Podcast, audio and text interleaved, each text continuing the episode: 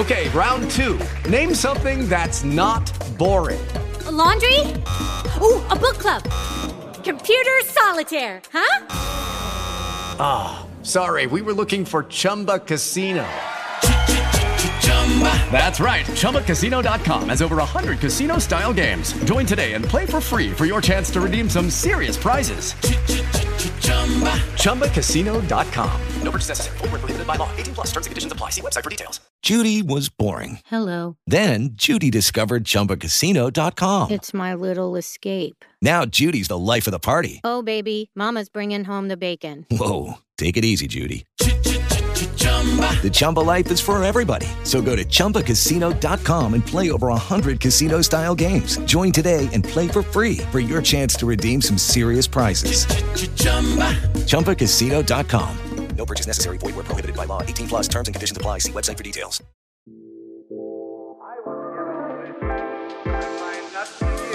Go Pack Go. This is your co-host Ahman Green, along with my other co-hosts Dorsey Levens and Gilbert Brown, good friends and teammates. You are listening to the Green and Gold G Lounge on the NFLA podcast.com.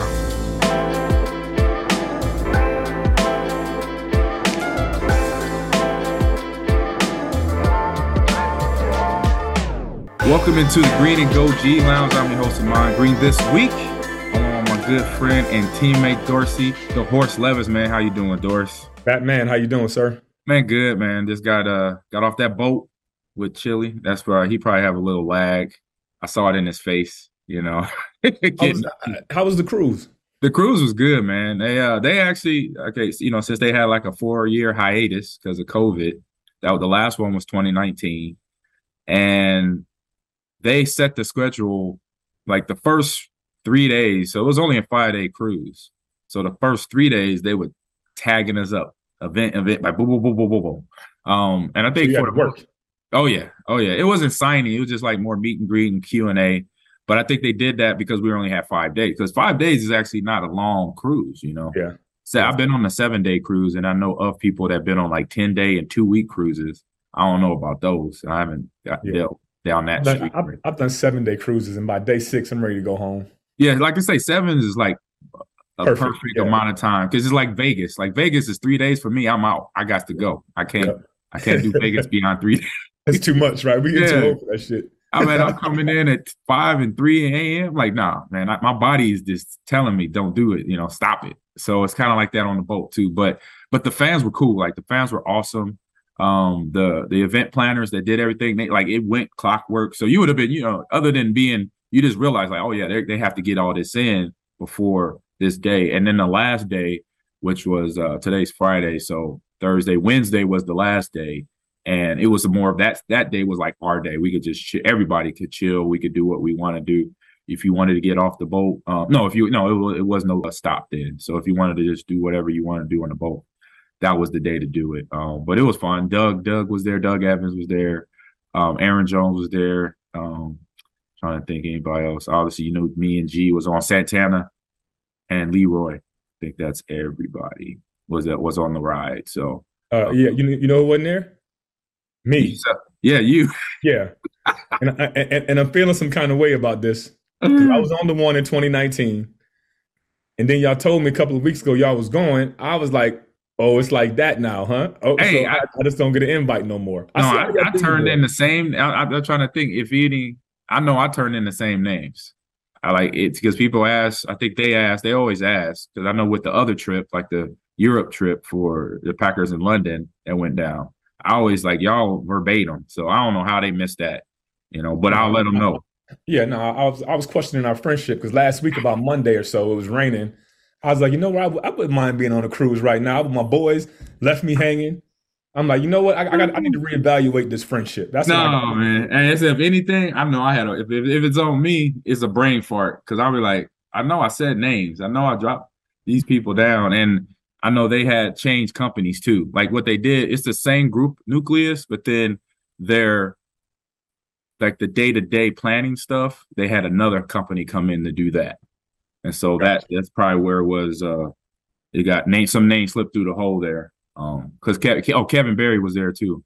He got okay. brought in finally. So so Gilbert got a uh, cruise lag. Is there such thing as cruise lag? I think so. because he because I remember the first time we docked in Cozumel, he's like, man, I could feel the ground moving because you know you get that feeling if you from the if you've been on a cruise, you kind of feel like you're still moving when you're not on the boat.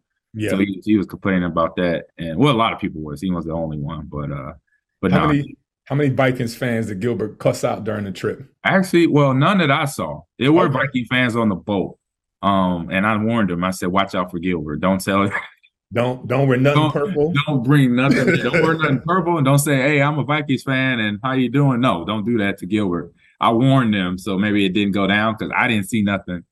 Where that he got into some people, he messed with some of the Packer fans when we had like an auction, a live auction night, which was the the second to last night. It was fun. He was having fun with him and uh, Leroy. Were doing their thing. You know how they get together. Defensive guys. It was Yeah. him. Uh, and like I said, they're and, and Leroy, they were having a good time with that. So Yeah, and plus, and once you get uh, Gilbert and Santana, they like twins from another mother. Yeah, yeah, that that That's- right there. I told Aaron Jones, I was like, "Hey, this is gonna be like this the whole week because every time we sat down with the fans, Gilbert was giving somebody the business. He, he wasn't cussing them out, but he was giving you know this a little hard time how he does it, Gilbert style. So Yeah. So Uh, speaking of uh, Aaron Jones, I saw he just took a pay cut pay cut Yeah. to stay with the Packers. yeah, yeah, talk a little more about that? Yeah, for sure. Like we, like I, I, I didn't hit on it a whole lot. I just, uh, I said, hey, you had to do what you had to do as business, you know. So we didn't go into details, but I know the details are, it was somewhere between five and ten million that he took a pay cut to help out the Pack's cap, and and so, but great guy. His mom was there. He had his son there and his brother. I think his brother played played or plays with the Ravens right now. He's on their backup squad, I think, or practice squad. Um, so he was no, he was cool. We talked, and he he he actually came up to me, and and we had a talk where he wants me to help him out with you know breaking down film. He's at he hasn't really learned. He's learning a little bit at a time, but he's like, I need some help. I, I want to learn a little bit better how you break down film. I'm like, yeah, I'll, I'll definitely do that. I have no Yeah, problem sure. because you get. I mean, to be, you know, because he is at he's coming up on six years now, almost seven, and right now he's at that point where you know, as running backs, they start doubting us. You know, in terms of our age, like we're we're aging out right now, and it's, uh, so it's still there. I mean, I remember my time, and I know you remember your time when they're. I'm like, motherfucker, I'm still getting uh, a G. What are you talking about? Right, right. Yeah, nah, man. We uh as as a running back, we've always been told that once you reach 30, you're like a dinosaur in the NFL. right. You know, and it's crazy how just recently, more recently, the value of running backs have decreased. Yeah. There's not a whole lot of single back situations where one guy carries the whole load. hmm Outside of Derrick Henry, I'm drawing a blank on anybody else who draws like 90% of the load. He's Yeah. like the only one. Yeah, I think right now he's literally the only one. I mean, there's a few guys, but they, you know, like with Aaron Jones and you know AJ Dillon, um, over in Baltimore, they got Lamar and then every whoever's the running back, uh, JK uh, Dobbins. Um, he he does his uh his his role there. Um, trying to think Buffalo, they got you know, they- yeah. So it's hard to it's hard to find just one back. The NFL has definitely transitioned into a running back by committee league. Yeah, You know, Yeah. it's definitely not just one person, but it's um the contracts, man. It's it's it's gonna be tricky, man, because it's, it's so many. I mean, some teams use three guys. You look at the Chiefs. You know, they got Jerick McKinnon, yep, they got Pacheco, they got uh, Edwards, Helaire. yep. You know, it's All uh, backs. yeah, it's changed. It's definitely changed.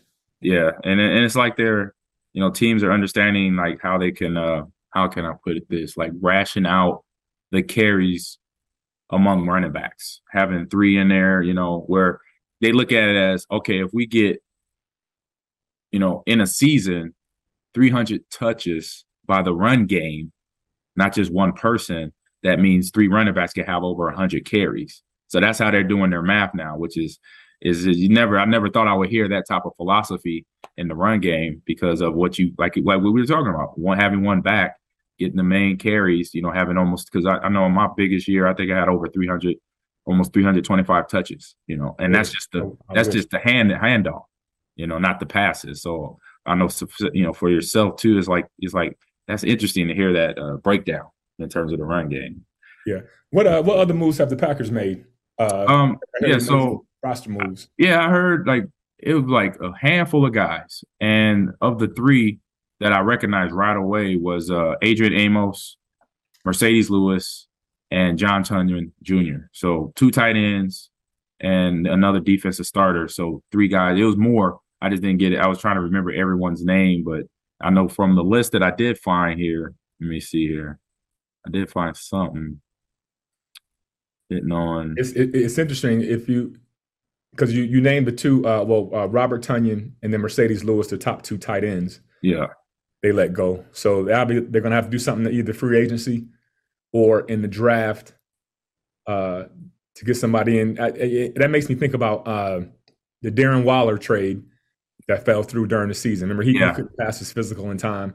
They tried to trade for him. Uh, that's going to be interesting, man. It's going to be interesting. You know, the, the, the, off season, as they say now, there is no off season in football, right? Year round. No.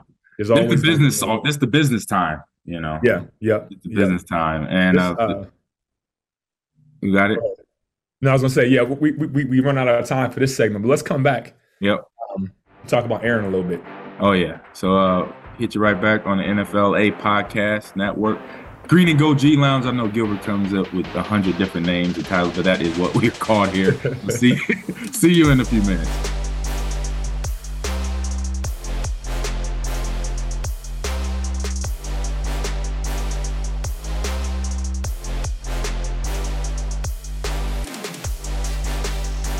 Welcome back to the Green and Gold G Lounge. I'm your host this week, Ahman Green, along with my good friend and teammate Dorsey Levens. So, Dorsey, we're gonna talk about are a guy that I played with.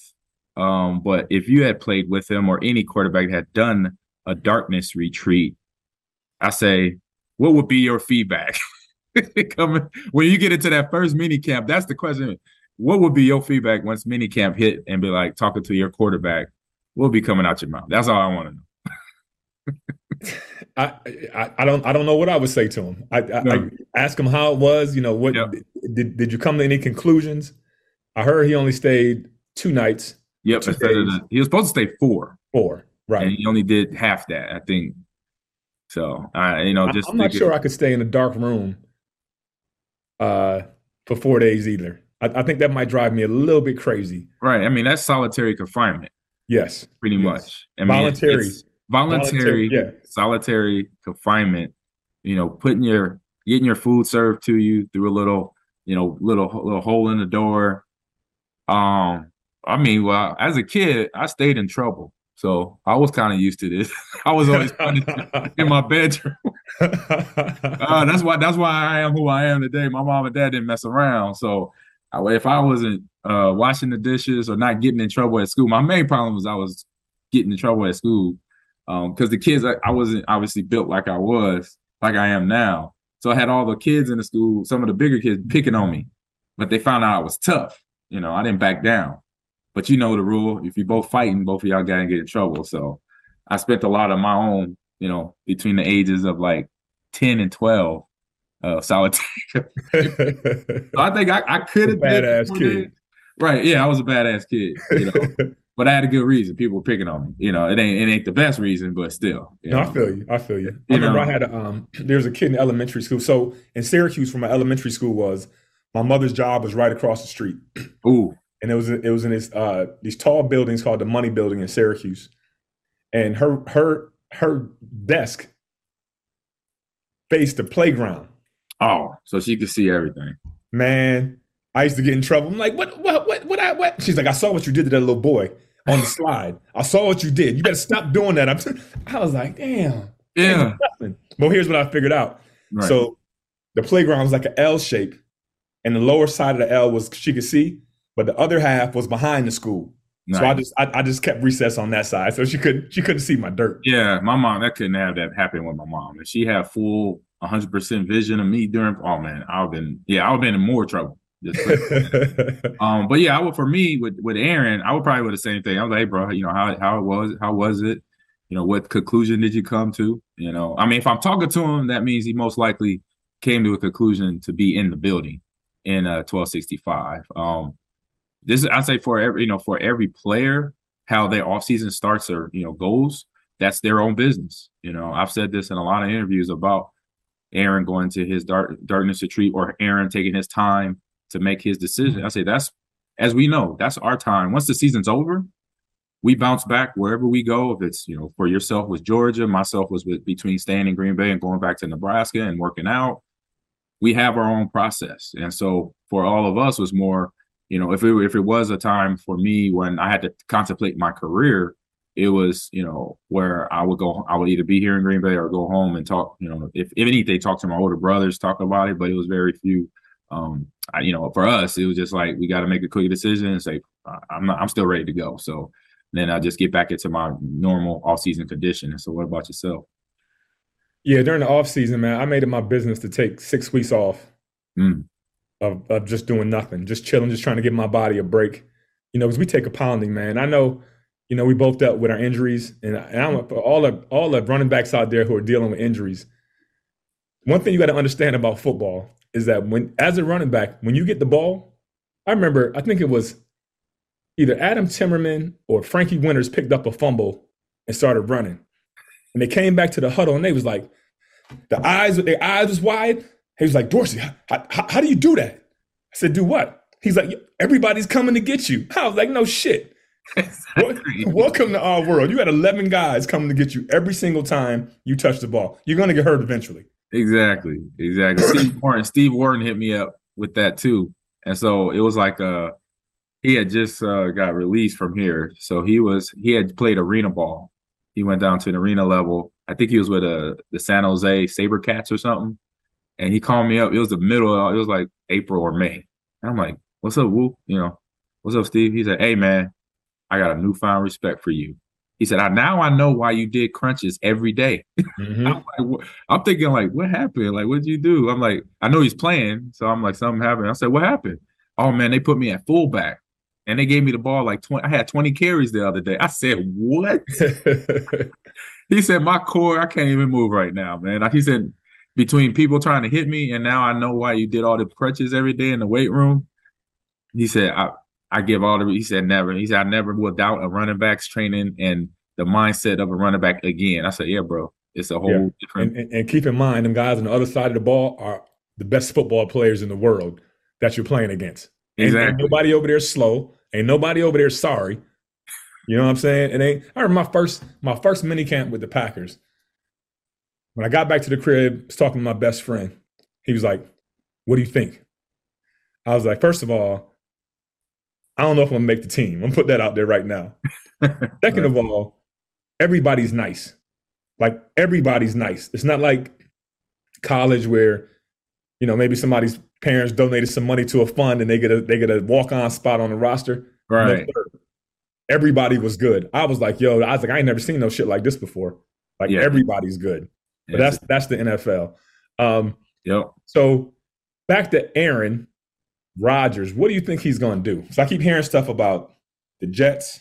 Mm-hmm. Um, who else we're talking about in a trade? Jets, Uh, Raiders. also- Jets, Raiders, and may and, and probably San Francisco because he's not far. You know, obviously he's a Cali kid. Yeah, I don't think I, I don't think he goes to the Raiders because that's why Davante couldn't stay because you can't have both of them on the same team making that kind of money because there's no money left for anybody else. True. So what do you think is going to happen with him? Um, I believe where it's going to go down to somewhere where he's familiar with. I mean, obviously he's familiar here. He's been with this coaching staff for a while, but then also with uh, Nathaniel Hackett going to the Jets, he's familiar with him.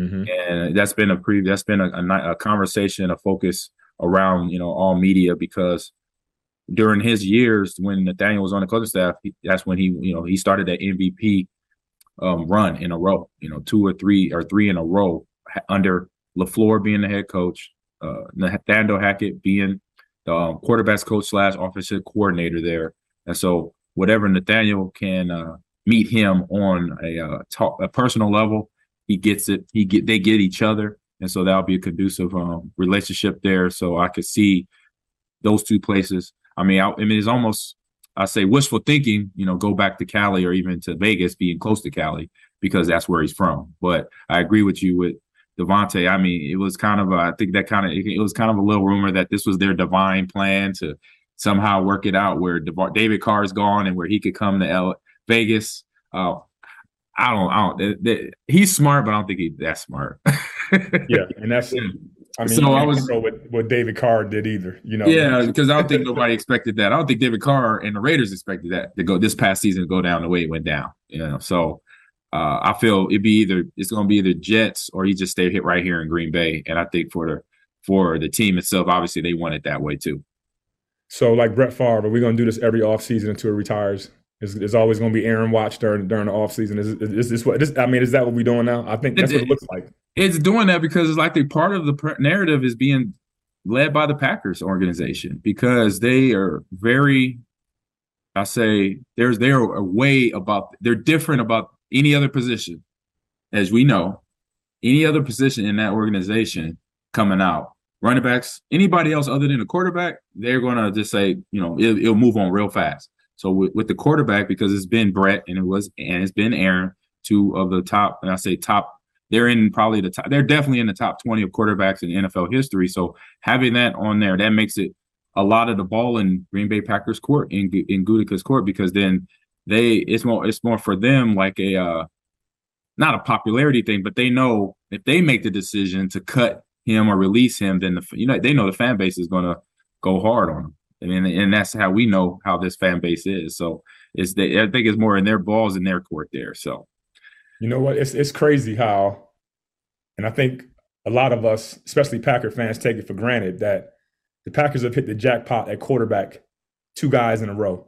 Right, which is very 15 rare. year, you know, 15 plus year careers. First ballot Hall of Famers, both of them pro uh, uh, Super Bowl winning quarterbacks. Mm-hmm. Um, that doesn't happen around the league too often. It doesn't. Usually, very rare. Very a, rare. a lot of teams only. Very rarely do they get one guy who's going to be that that first team Hall of Famer at quarterback and can lead you on a string of uh, playoff runs and Super Bowls. Mm-hmm. That, that, doesn't happen a whole lot. We did it twice back to back. That's big. No, that's huge and who that's very huge. So yeah, on that note, so we'll take it to a break. We'll come back and break down some other quarterbacks around the NFL like Lamar Jackson uh, and their whole their whole situation over in Baltimore. So we'll take a break here on Green and Gold G Lounge. See you in a few minutes.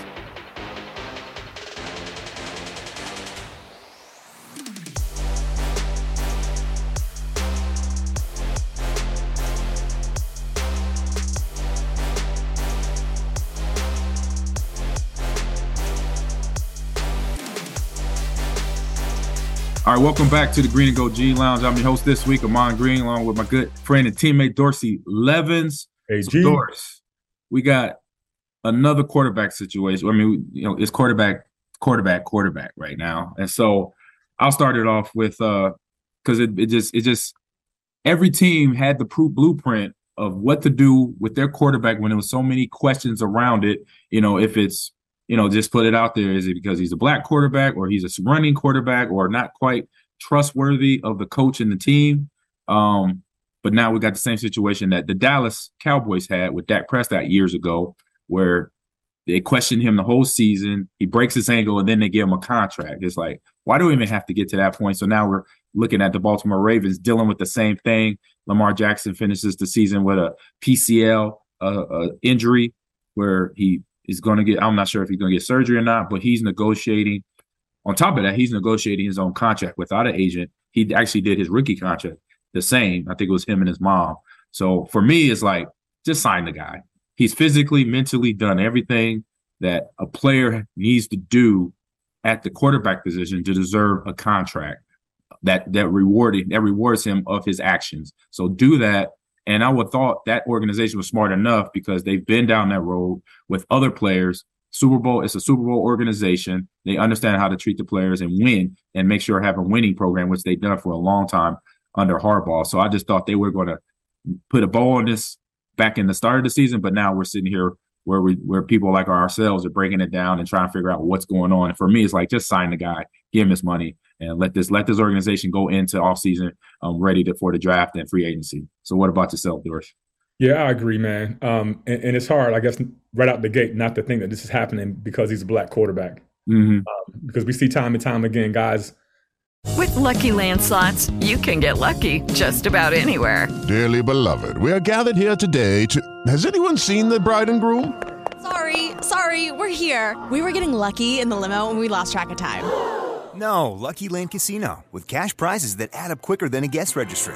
In that case, I pronounce you lucky. Play for free at LuckyLandSlots.com. Daily bonuses are waiting. No purchase necessary. Void where prohibited by law. 18 plus. Terms and conditions apply. See website for details. uh, from other teams, they get a contract extension before their their original deal is up. Correct. Make sure those guys are locked in lo- long term. Um, so there's always going to be that that aspect of it. Uh, but also, one of the big things, and, and, and let me touch on this too about him representing himself and having his mom represent him. Mm-hmm. I think that's a great idea because if you look at the NFL, especially like for rookies in the draft, there's a certain amount of money for each draft spot. Wherever you get picked, you look at who got picked at that point from last year, how much money they got paid, all the guys around him, and it should go up, you know, five, 10% or, or whatever that number is. So technically, you really don't need an agent. No. You know what I mean? A lot of people don't know that. They don't. yeah. They don't know that, and, and, you, and you'll save a shit ton of money. And his mom being his agent, you keep all that money in the house. I don't Right. know what's what's. I know I went to Georgia Tech, but I, I don't know what five percent of two hundred thirty million is, but it's a lot of fucking money, Yeah. right? So if you can keep that in your family as opposed to giving it to an agent, and listen, and I know people are saying he wants the same deal the Deshaun Watson got. Hell Right. yeah, I want the same deal. I want all of it guaranteed. I'm a former NFL MVP at quarterback. I can run better than damn near half the running backs, if not more, in the NFL. Exactly. They're trying to say that the agents are saying, or or or the league or the Ravens are saying that the Deshaun Watson deal was an outlier, so that don't count. You kiss my ass, that don't count. He set the market. Ain't no outlier. This uh, no no uh uh Yeah. He set the market. this is where it is. Pay the man his money. If Baltimore don't pay him, Somebody. if, if- if they put the non-exclusive tag on him, where somebody gonna give up two first round picks, he's out of there. He goes He's gone. There's nobody in this league, especially with quarterback being at a premium.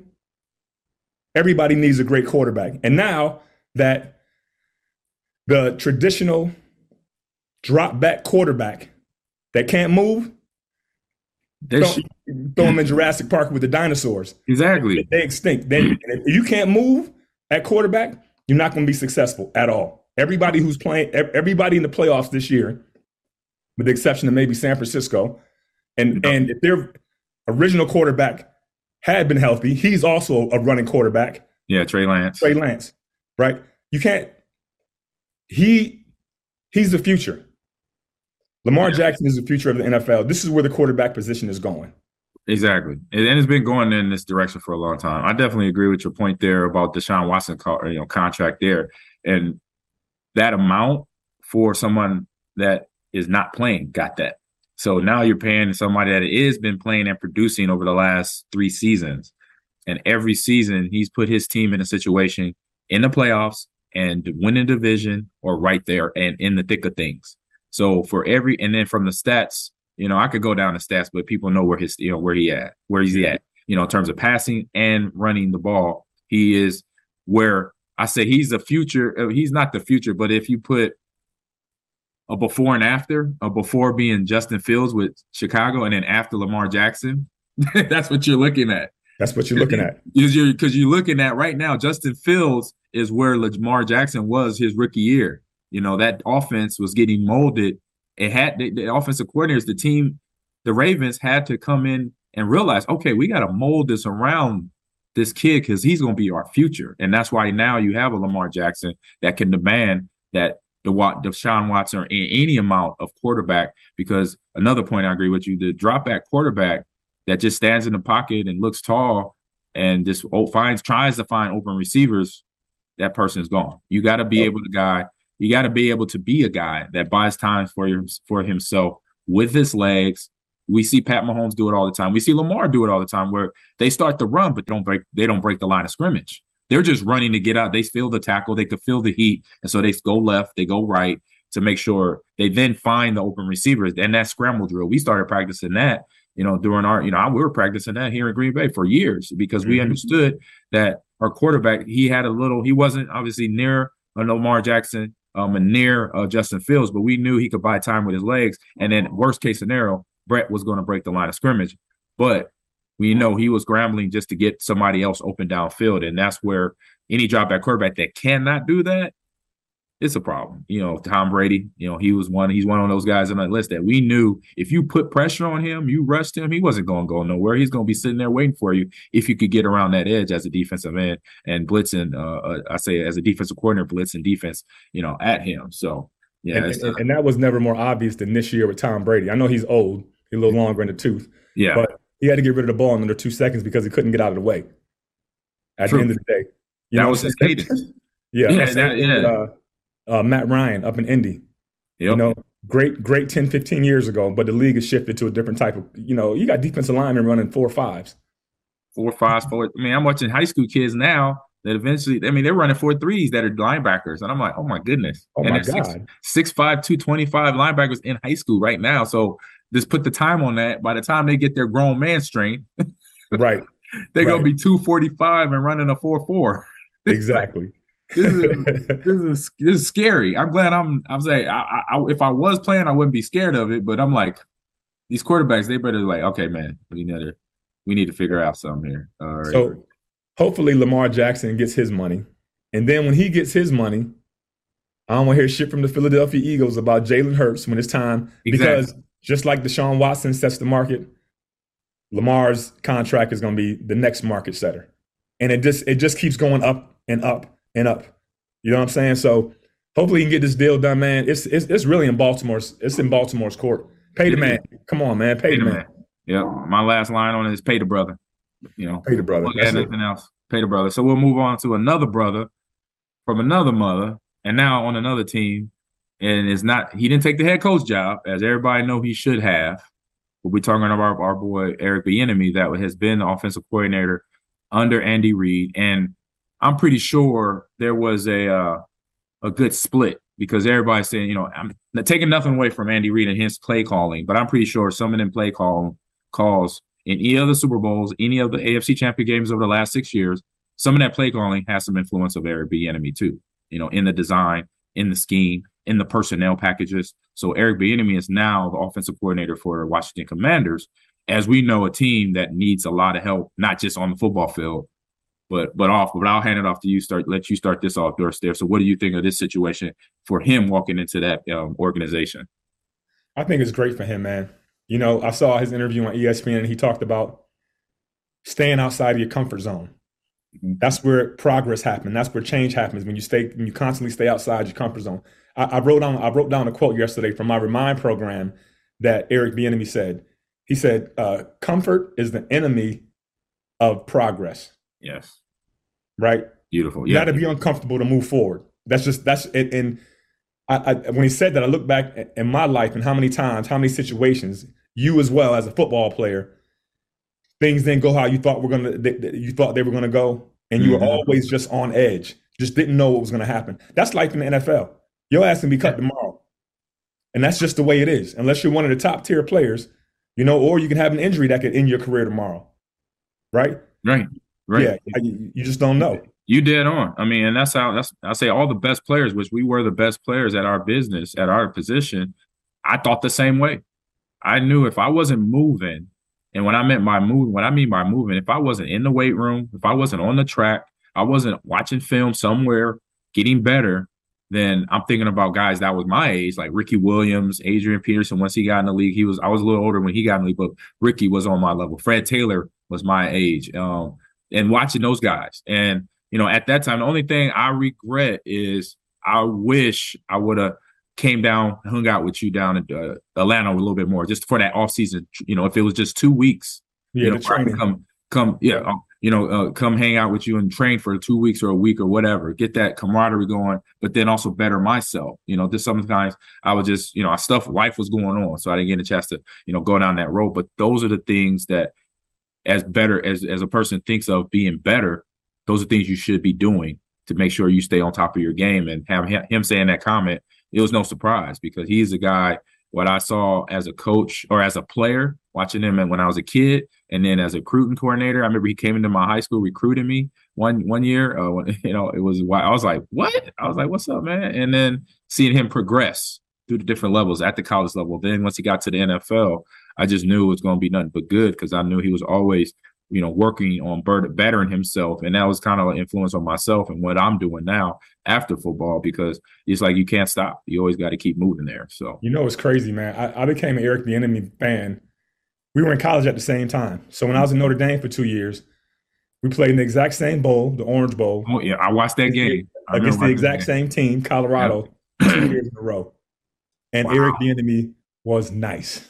yeah. and no question about that. Yeah, running the ball. He was because he was that cannon. He was that little. You couldn't really get a hit on him because he was so little, and he yeah. was stocky too. So he was just one of them backs. And then understanding that as a running back, we have a different mindset. Just imagine if you know putting us in a situation where we're coordinators. You know, offensive coordinator. We know how offenses think, so we're gonna, from a running back standpoint, we'll build the offense out kind of like he's done with Andy Reid from a run game standpoint, and then having tools like a Pat Mahomes and the three running backs that they have, and then Travis Kelce, Mecole Hardman, or even Tyreek Hill, the sky's the limit on what you could do with offense when you base it off from a run mindset like like he has. And so um to to cut off the to finish off this conversation with Airbnb, I just from what I've seen, I can't wait to see what those I say not this year coming up, but then the next couple years, so 2024, 2025 of what the Commanders going to look like on that football field. It's going to be something fun to watch.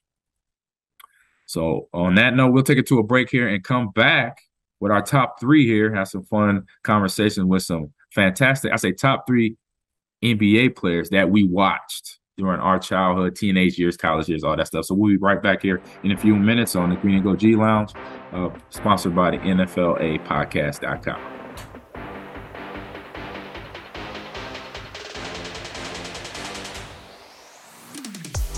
All right, welcome back to the Green and Gold G Lounge. I'm your host this week, Ahman Green, along with, with my good friend and teammate Dorsey Levens. So now we're going to bring it down here in the fourth quarter, talking about our top three. This is something that Mr. Mr. Brown loved, he thought up this year. And since he's not here, we're going to continue. And uh, so, Dorsey, this was your idea. So let's go down. Let's start with you and your top three of on this list and what the list is. The list is the top three NBA players that I've seen play with my own two eyes in a live basketball game. So that's going to exclude Wilt Chamberlain, Bill Russell, because they were great. You know what I mean? Yeah. I mean, shit, yep. Wilt, Wilt, Wilt averaged 50 points a game one season. That's crazy. That's crazy. 50 points a game and had, and had 100 in one game. Yep, we know that. So that's a yeah. I'm not much love to those guys. Much love and respect. They did the damn thing. But these are just guys that we saw play live. Yeah. Right. So my number three, back when I was a shawty, as they say here in Georgia. shawty, of course. Got to be number six, Dr. Mm. Julius Erving, Ooh. Philadelphia 76ers. Doc changed the game for that generation. Yeah. Right. He changed the game. He I I don't know if he was the first one with sneakers, but he's the first person that I knew of who had a, a sneaker con, uh, contract and we and he used to rock the Converse, right? Right. Yep. A lot right. of guys did back in Converse was the was the shoe before right. Nike took over. And Doc was doing the crazy dunks before the crazy dunks started. Mm-hmm. Right. Doc won, I believe he won one of the first slam dunk contests with the jump from the free throw line dunk, the one that Michael Jordan copied later on down down the road during the NBA slam dunk contest and won. 1988 so, or something like that. So I'm gonna go with Dr. J. at one. He was my childhood basketball idol. I was a 76er fan, period. Moses Malone and those guys. Uh, yeah, the squad. Mo Cheeks, Mo the Cheeks. whole squad. I was a 76er fan back Doc in the Rivers. Yeah. yeah, yep, exactly. Um, number two is LeBron James. Okay. League's all-time leading scorer. Now, yes, he is. Just to just just think, you come into the league, you're labeled as the king out of high school. Yeah, that's a lot of pressure, man. That's and, and, and to live up to all that pressure, and then even surpass it is yeah. outstanding. And he's still balling. He, he's is he 38? Yeah, he's uh no, he's 40 now. He's 40, 40 now. Yep. Or 40 or 38. I'll look it up. He, he old. He old for a basketball player. That's what we know. But he's still right. playing at a high ass level. Right. So LeBron uh, is my number two. That was tough because I, I if, for number three, it was between Kobe and Dr. J for me. 38. He's 38. He turned 38, 38 okay. in uh, back in December. Okay, so he's 38. So he's still balling at a high level. Yeah. Uh, like I said, between Kobe and Dr. J, Kobe's nice as hell. I mean, ain't, nobody, ain't nobody in this list is a bum. Everybody's great. No, right? exactly. Um, but my number one, which is probably obvious to everybody, is Michael Jordan. Yeah. He changed the game in a way that I don't think anybody has changed since he did it. He he brought a different flair, attitude, competitiveness. Yes. And and let's not forget about the sneakers. Right. Yeah, we're still talking. I mean, people. My nephew just hit me up this morning. Hey, hey, Unc, you got that Nike contact? I'm trying to get these new J's that's dropping this morning. I couldn't get it. and, and what's crazy is that the J's are more popular now, right, than they were back when they first came out. Yeah. Because now they got like the classics and different and, colors. And, yeah, and the kids who weren't even born want some Jordans. Exactly. And that's what I have arguments with kids about. I'll get into that later. I'll let you finish. No, that's it. That's my top three. I got okay. Dr. J, LeBron, Michael Jordan. Got it. Got it. Hey, great list there.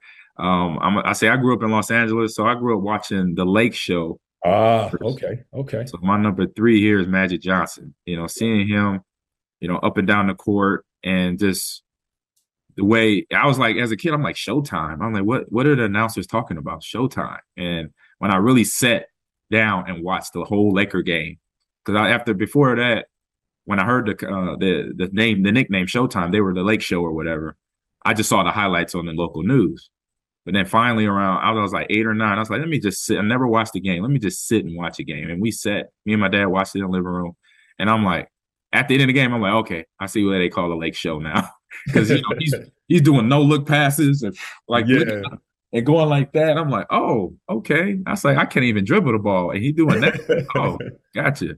You know, and then winning the championships they did, and he, you know, Magic um, Magic Johnson doing his rookie year to Yeah. win that at the NBA level in 19 was that 1981 or whatever. I mean, we at that time that was like nobody could predict that. Nobody would expect a rookie to come in to an organization like the Lakers, even though they had a, a lot of success already. But to come in out of college to do that his rookie year was fantastic, and like I said, taught me a lot about the sport. And doesn't matter, you know, where you're at in terms of your your experience, as long as you have that competitiveness that all these players have, that it, it makes it it makes it a lot easier to uh, become one of those dominant players and, and at your level of pro of pro sports. And then number two for me is the Mamba, Kobe Bryant. He was a guy that, you know, he I say I tell these kids all the time because we always have these LeBron, Michael Jordan arguments, but a guy that gets lost in that argument is Kobe because he had that same competitiveness and that as I, I call it, smell blood in the water mentality mentality, and that's why it's called the Mamba mentality because when he knew he had you, he was gonna he gonna kill you, you know. And literally from a basketball point of view, he was gonna just he's gonna shoot your eyeballs out, or he's gonna D you up, or he's gonna take you to the cup because you can't stop him. And if you or you can't stop his teammate, he's gonna keep throwing it into Shaq. He, to have Shaq on that team for four or five years, whatever they, you know, that time was spit together for them two, and with three championships, was just like that. Just made his job a lot easier. Like he was going to dominate what he did, but then having somebody like Shaq and then Robert Horry, other guys that, that were the role players during those teams, and a lot of people forget about those role players too, are are huge for these players because you think Michael uh, Magic Johnson had Michael Cooper, had Bill Rambis, had Kareem Abdul-Jabbar, you know, Right. as a role player. You're like, hey, I got Kareem as a role player. Oh, okay, cool, no problem. You know, even with you know, with my next pick, which is the same pick as yours, Michael Jordan. You know, his role player, Scottie Pippen. You know, uh, trying to think, B.J. Armstrong, Steve other Kerr. little guy. You know, who, who's that? Steve Kerr, Yeah, Steve Kerr. And that's like, I, that's my role player. Oh, okay. You know, Tony good with Yeah, no problem, coach. So, so, yeah, that's uh, so that I think that's what make these players really good because they understood not only am there are you know am I great, you know Michael Jordan, am I great, Kobe Bryant, I'm great, Magic Johnson, you know all these players, but also I got to make the guys around me better.